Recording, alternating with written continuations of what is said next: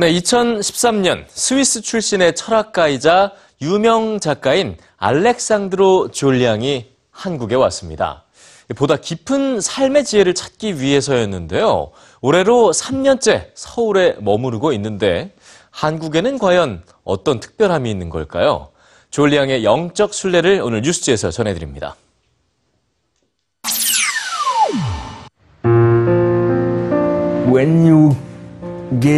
Up in the morning, you can say, I want to be rich, I want to have a good social life, I want to be the best.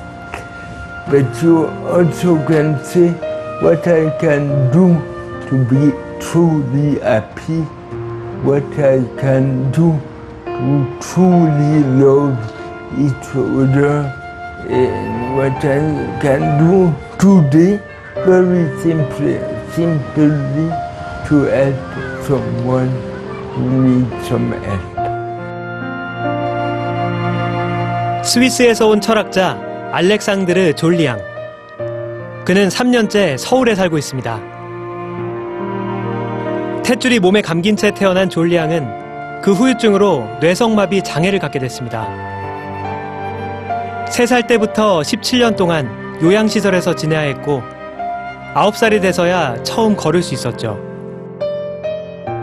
타인의 시선으로부터 벗어날 수 없었던 그는 삶의 기쁨과 평온을 찾기 위해 철학을 공부했습니다. 그리고 그의 사색과 통찰력이 담긴 저서들이 출판되면서 유럽에서 밀리언셀러 작가가 되었죠. 하지만 그 모든 명성을 뒤로하고 지난 2013년 졸리앙은 아내와 아이들을 데리고 한국에 왔습니다. 내적 치유와 보다 깊은 삶의 지혜를 찾기 위해서였죠. 졸리앙의 한국 이름은 해천, 지혜의 샘입니다. 그는 매일 글을 쓰고 명상합니다. 참다운 나를 찾기 위한 그의 화두는 왜냐고 묻지 않는 삶입니다.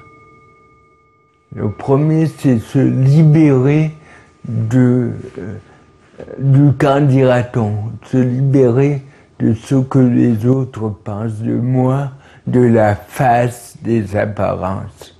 Le deuxième pilier, c'est se libérer du futur. On vit toujours après, quand je serai marié, quand j'aurai un boulot, quand je serai riche, je serai heureux. Mais c'est ici et maintenant qu'on peut essayer d'être dans la joie. Et le troisième pilier, c'est se libérer des objectifs. euh, Je veux être le meilleur de la comparaison. Donc, la vie, et c'est joyeux, est une constante libération de soi pour aimer les autres de plus en plus, pas parce qu'ils nous rapportent quelque chose, mais parce qu'on les aime gratuitement. 졸리앙은 매일 자신의 깨달음을 향해 한 발 한 발 나아가고 있습니다. 한국에서 만나는 모든 사람은 그의 친구이자 스승이 된다고 하는데요.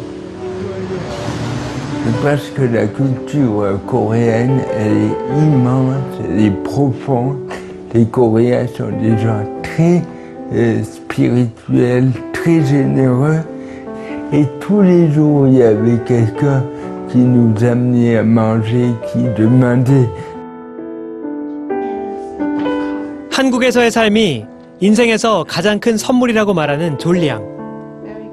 그의 영적 순례는 한국에서 계속되고 있습니다.